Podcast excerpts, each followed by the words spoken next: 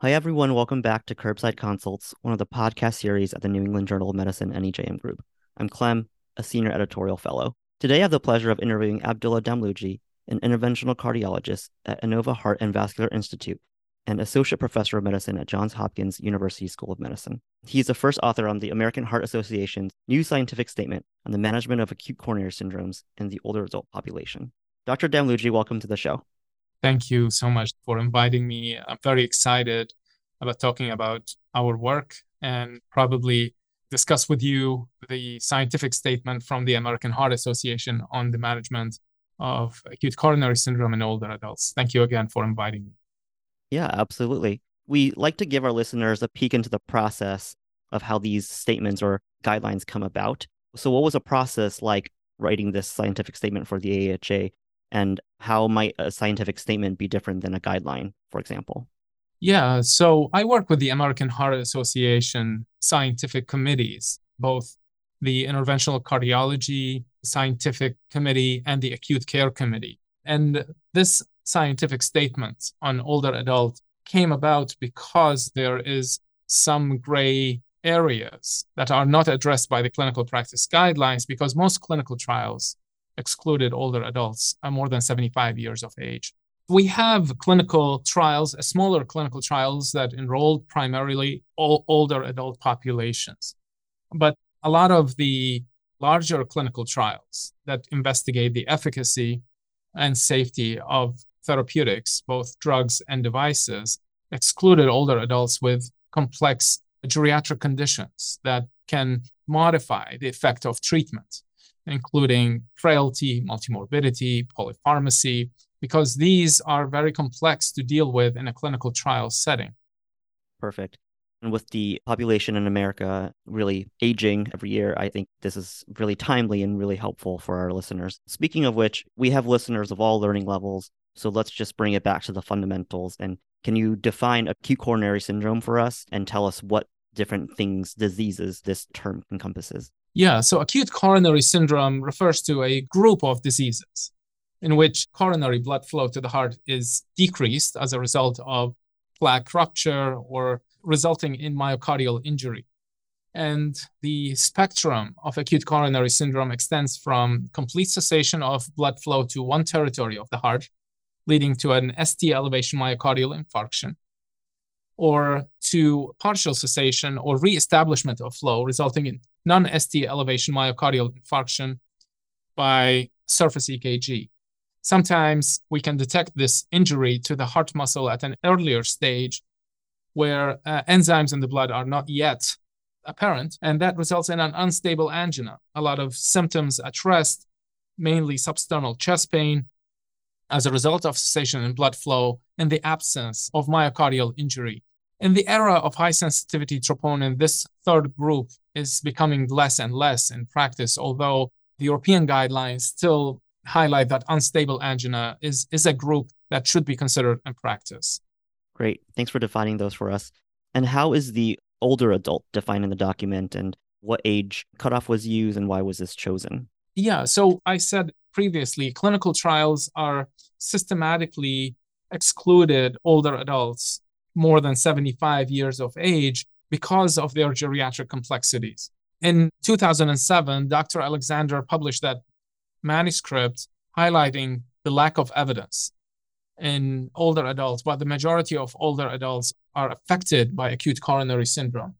Since then, there have been a number of clinical trials that have tried to address the efficacy and safety of therapeutics in older adults. So this statement came in to synthesize the evidence and to help practitioners and investigators address common issues that they face in practice in the management of older adults with acute coronary syndrome.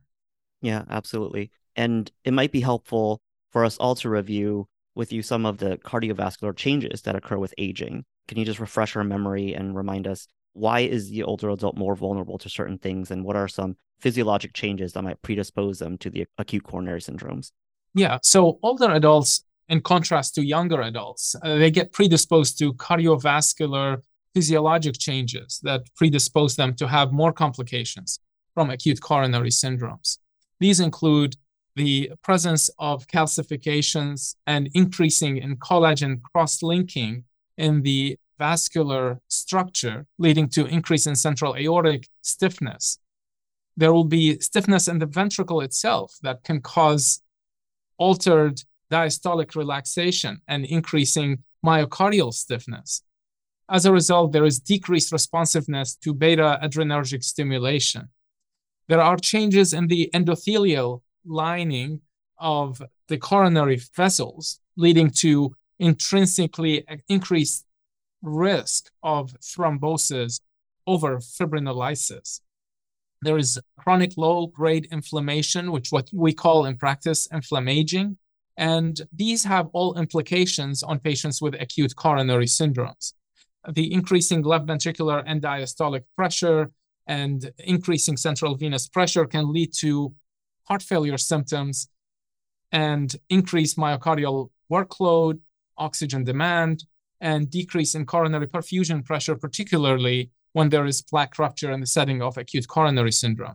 There is increasing resistance to coronary perfusion, predisposing older adults to conditions like atrial fibrillation or exacerbation of heart failure with preserved ejection fraction.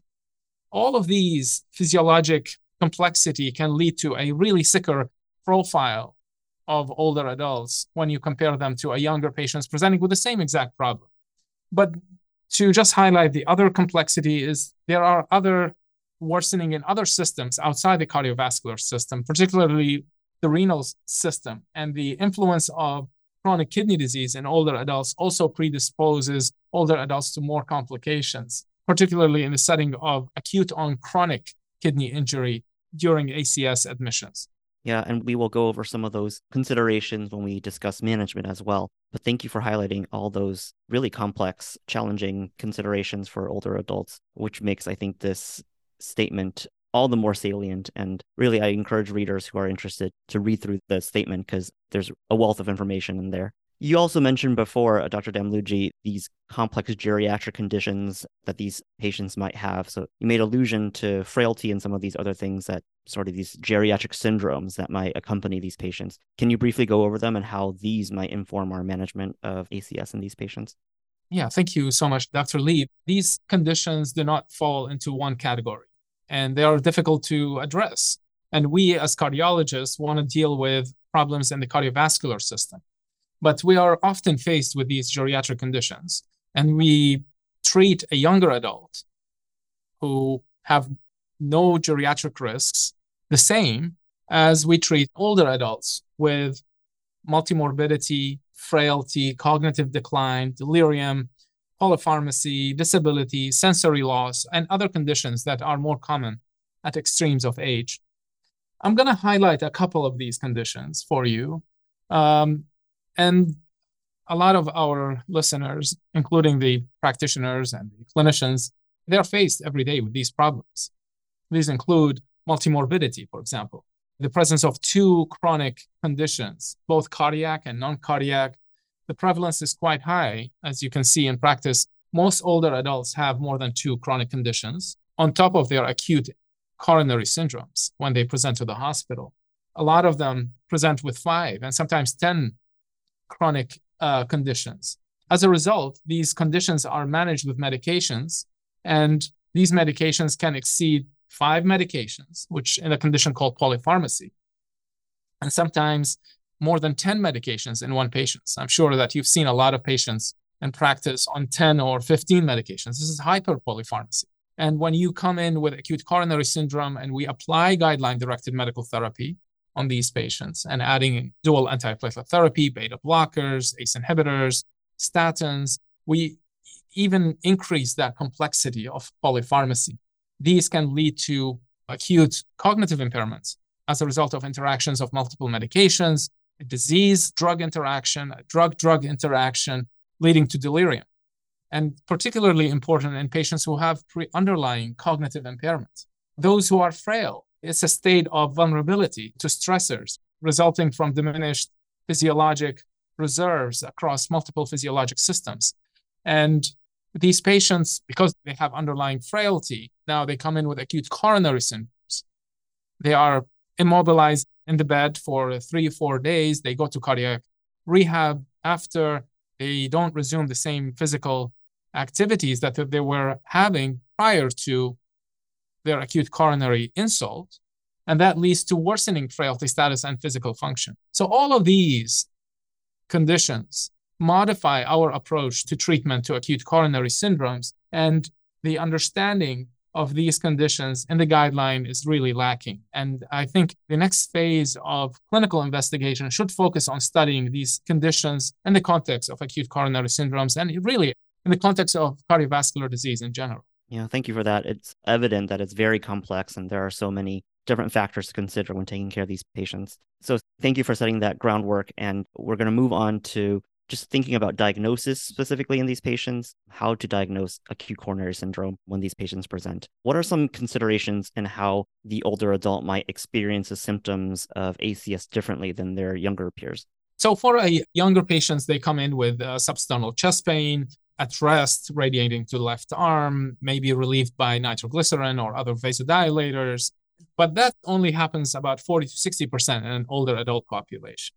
The majority of older adults, as I said, they live with chronic conditions, lung disease, they live with hypertensive heart disease, sometimes they have conduction disease. And on top of that, they come in with acute coronary insult or acute coronary syndrome. So their presentation is quite different. Some older adults can come in with nausea, with shortness of breath, with syncope, with sudden confusion or change in mental status. So we have to use other diagnostic tests to try to figure out what is type 1 MI, what is type 2 MI, and who are those patients who really are confounded by other chronic comorbidities and make us think that they have acute coronary syndromes, but they do not. So the diagnostics is a little bit challenging, but we have to rely on other imaging modalities and biomarkers to try to understand whether the patient is having acute coronary syndrome or not. Yes, absolutely. And speaking of these diagnostics, let's speak a little bit about troponins. So, why might the usage of troponins in the older adult not be very straightforward?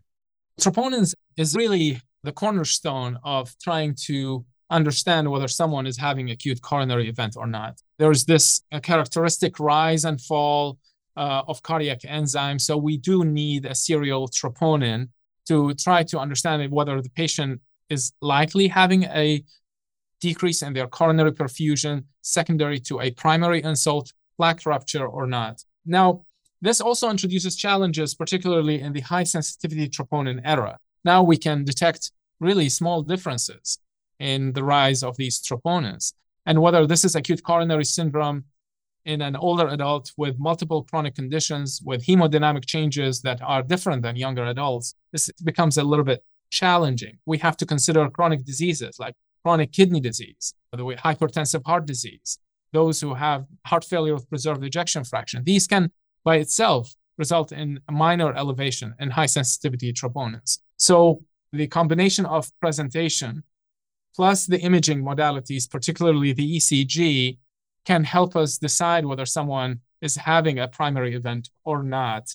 You mentioned the ECG. So, how might the ECG interpretation be challenging in this population? For example, because you had mentioned conduction disease in these patients. Well, a lot of these patients, they either had prior surgeries, mainly cardiac surgeries, or they have underlying conduction disease like right bundle branch blocks, left bundle branch blocks. Sometimes they have a pacemaker because of underlying rhythm problems or sick sinus syndrome or complete heart block, and they have a dual pace, dual chamber pacemaker, so they are kind of paced. That makes the interpretation of the data from the EKG a little bit more challenging. So these ECG problems can confound our diagnostic approach. And that's why we have to look at all the data in, in aggregate. You look at their symptomatology and their change from baseline. You look at the data from the EKG correlated with biomarkers. And that will give us some sense of a risk assessment strategy to see if the patients have high likelihood of having an acute coronary event or not.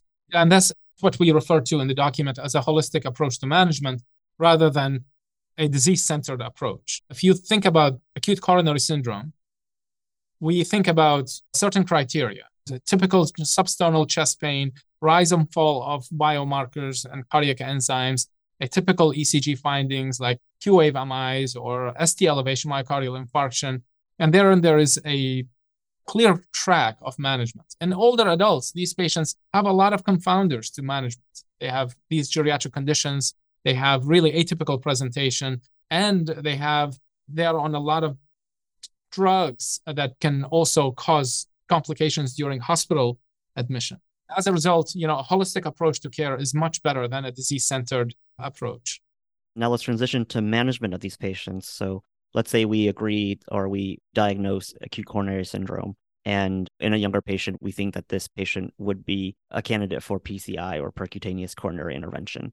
What are some special considerations for PCI in older adults? So the most robust evidence that we have, clinical trial evidence that PCI and reestablishment of coronary blood flow would work is in the STEMI population. So older adults who present with STEMI should go to the cath lab for early invasive approach to management and percutaneous coronary intervention to reestablish coronary blood flow. Now, for patients with non-STEMI and unstable angina, the evidence is less robust compared to younger adults.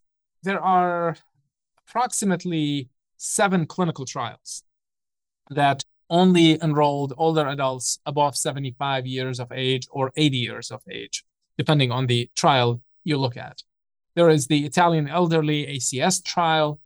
There is the after 80 trial, MOSCA, MOSCA Frail, and uh, two other European trials. All of them have very small sample sizes. We're talking anywhere between 150 to 500 patients enrolled. As compared to younger cohort, they are in thousands. So the majority of these trials did not show benefit, but their sample sizes are quite small. The uh, After 80 was the largest trial. It enrolled 457 non-STEMI patients that are above 80 years of age. And the primary outcome was reduction in death, reinfarction, or urgent revascularization at 18 months after presentation. And in that trial, early invasive therapy and reestablishment of blood flow in the non-STEMI cohort showed benefit over conservative therapy with a hazards ratio of 0.53 and a significant p-value at a 95 confidence interval was 0.41 to 0.69. There is a very large European trial now that will be enrolling older adults, and they will be measuring geriatric syndromes across the board. And this trial is funded by the British Heart Foundation. So we will await that trial. The sample size is close to 2,000 patients, I think 17 or 1,800, and led of one of our co-authors, on the statement, and hopefully we'll have some insight about the management of non-STEMI. Now, from the prospective cohort size, prospective cohort studies that are non-randomized, PCI was associated with improved mortality, improved in symptomatology and quality of life. But again, there is a lot of bias, selection bias in these patients. As you can see, like, you know, you're a clinician, I'm a clinician. When we go to the ER and see patients, we're going to select the best patients, those who have no frailty, no dementia, no multiple chronic conditions. And then these patients will do best with early invasive therapy. Those who have higher burden of geriatric syndromes have probably more difficulty in establishment of efficacy of treatment and also safety because early invasive therapy is associated with higher risks like including bleeding, delirium, acute cognitive impairment in the hospital, hemodynamic changes, and probably death when complications are encountered. Thank you for that detailed dive into the evidence that we have and the ongoing trials that, that might give us more data to inform our future decisions. Dr. Damluji, what about CABG? Do older patients benefit from that? And how does the data for CABG differ from our data for PCI in older adults? Again, for CABG, there is some selection bias. Like PCI, those who are selected for surgical revascularization are normally healthier, they have less frailty, less geriatric burden, they are not demented. So these patients do very well if they are selected for CABG, particularly those who have left main disease, three-vessel disease, or they have extensive coronary disease with high syntax scores. Now, those who are selected, as I said, are normally healthier than those who are not selected for coronary artery bypass grafting. I mean, we really need more evidence in the CABG space. Now, the introduction of minimally invasive surgical revascularization with probably a robotic LIMA to an LAD combined with follow up PCI may be an option for all these older adults with higher burden of geriatric syndromes. So we still don't know that. This is not evidence based on um, trial evidence based, but I think there is a lot of role in hybrid revascularization in older adults with higher burden of geriatric syndromes. Mm-hmm. And Dr. Damluji, when these patients are undergoing a procedure, if they had come in DNR or DNI, what is usually done about these orders during the procedure? So this is a very challenging um, question, particularly in those who have baseline cognitive impairment in acute situations. We advocated in the document that a patient's advocate and a family member should be present to make some of these decisions regarding their code status.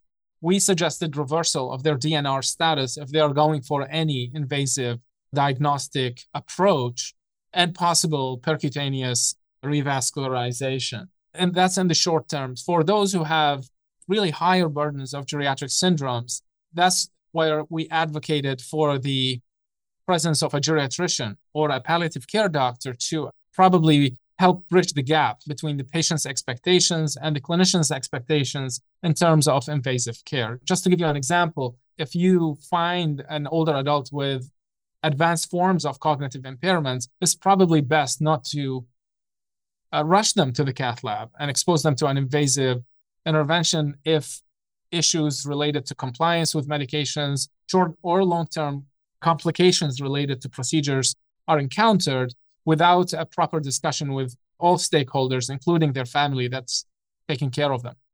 Yeah, I think that stresses the importance of having all the right people involved. And again, going back to considering the patient as a whole and thinking about all the pieces of the puzzle. So th- thanks for highlighting that. So for patients who are requiring antiplatelet therapy, is there an ideal antiplatelet for the older adult? And can comment a little bit about the different antiplatelets?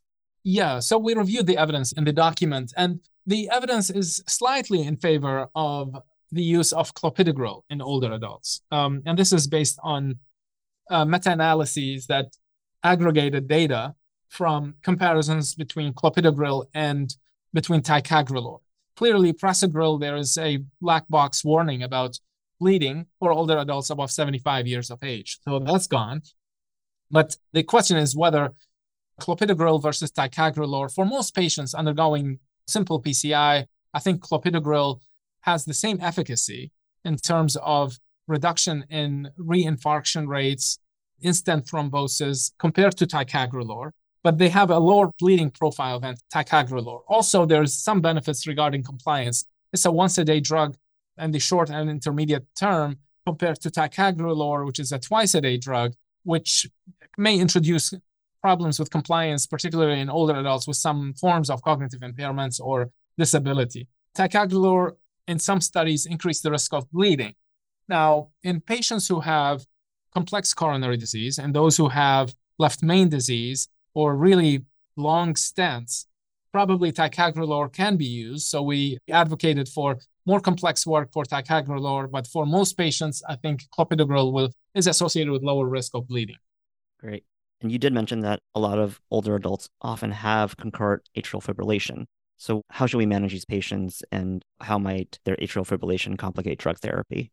We also went with the American Heart Association scientific statements on antiplatelet therapy, and we advocated for a P2Y12 inhibitor plus a NOAC in those who can tolerate systemic anticoagulation therapy rather than triple therapy because older adults are at risk for bleeding events in the short term and in the intermediate terms. Now, for those who have really complex work, really bifurcation lesions in proximal segments of coronary vessels, left main LAD circ, and those who have really like extensive disease that requires extensive stenting, and they do at the same time have atrial fibrillation, triple therapy can be considered for a short period of time, four weeks, and then this can be transitioned to NOAC and clopidogrel thereafter. In, in those who have they need triple therapy, we also advocated for clopidogrel over Brilinta because of the increased risk of bleeding with triple therapy. So, in a nutshell, clopidogrel plus a NOAC for those who require a systemic anticoagulation as a primary prevention for uh, embolic events. Great. And now moving on to the final phase of the management of ACS. When we're thinking about discharge, should we refer older adults to cardiac rehabilitation? And are there any considerations or special modifications that we need to make for rehab for these patients? Yeah, absolutely. This is very, very important. And the crux of the paper is cardiac rehab. Cardiac rehab is a platform that will help all patients presenting with acute coronary syndromes and other cardiovascular, unstable cardiovascular conditions. But particularly for older adults who live with several geriatric syndromes, and the way to address them in the short and intermediate term, I think cardiac rehab can provide the resources to addressing physical frailty, cognitive dysfunction, medication compliance, and other forms of uh, rehabilitations, physical and non physical. And cardiac rehab not only improves physical health, but also improves quality of life for post acute coronary syndromes. Actually, recently there is the really important trial published in the New England Journal of Medicine, the Rehab HF trial, that basically utilized cardiac rehab in the introduction of a multifaceted intervention for improving physical function in patients with heart failure.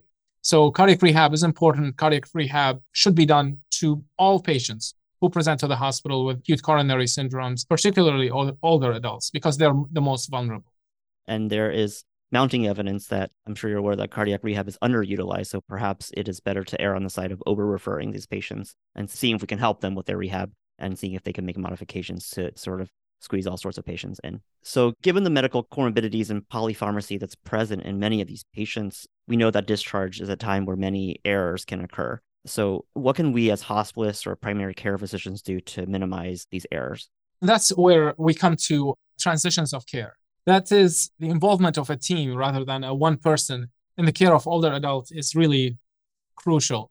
There should be a cardiologist, a geriatrician that can help the hospitalist and the primary care provider in the hospital setting to transition these patients appropriately to the outpatient setting, including cardiac rehab. So this is not a hospitalist job. It's way more complex than just ticking boxes. The presence of a geriatric pharmacist would help ensure that the medications the patient is on does not cause more medication drug drug interactions or drug disease interactions.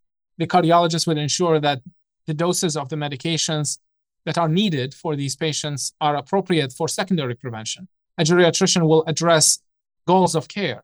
So it's actually a holistic approach to management is what we advocate for as the patient transition to the outpatient setting. And it's really an important point in making sure that patients are cared for in a continuous fashion and prevent readmission after an acute event. Just to close is the Medicare now is advocating for age-friendly institutes. Age-friendly institutes include all these aspects of care: the involvement of a geriatrician, an involvement of a cardiologist, and the help of a, a primary hospitalist or a primary provider of medical care who can bridge the gaps across these aspects of care. Great. And Dr. Dem, do you have any final thoughts before we wrap up? I'm very grateful for the New England Journal of Medicine to allow us to expose this important statement from the American Heart Association and grateful to you for taking the time to discuss this statement and the evidence in the field. I would hope that in the future there will be more trials that enroll older adults with different levels of geriatric syndromes. This is what we need in practice, and this is what we need to advance cardiovascular care in the next level.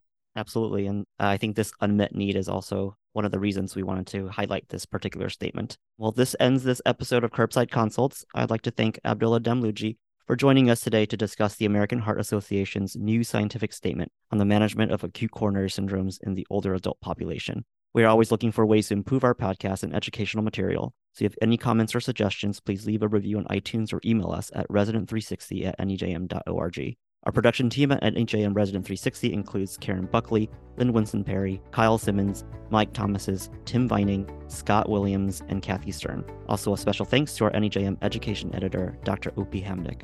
Curbside Consults is brought to you by NEJM Resident 360, a product of NEJM Group.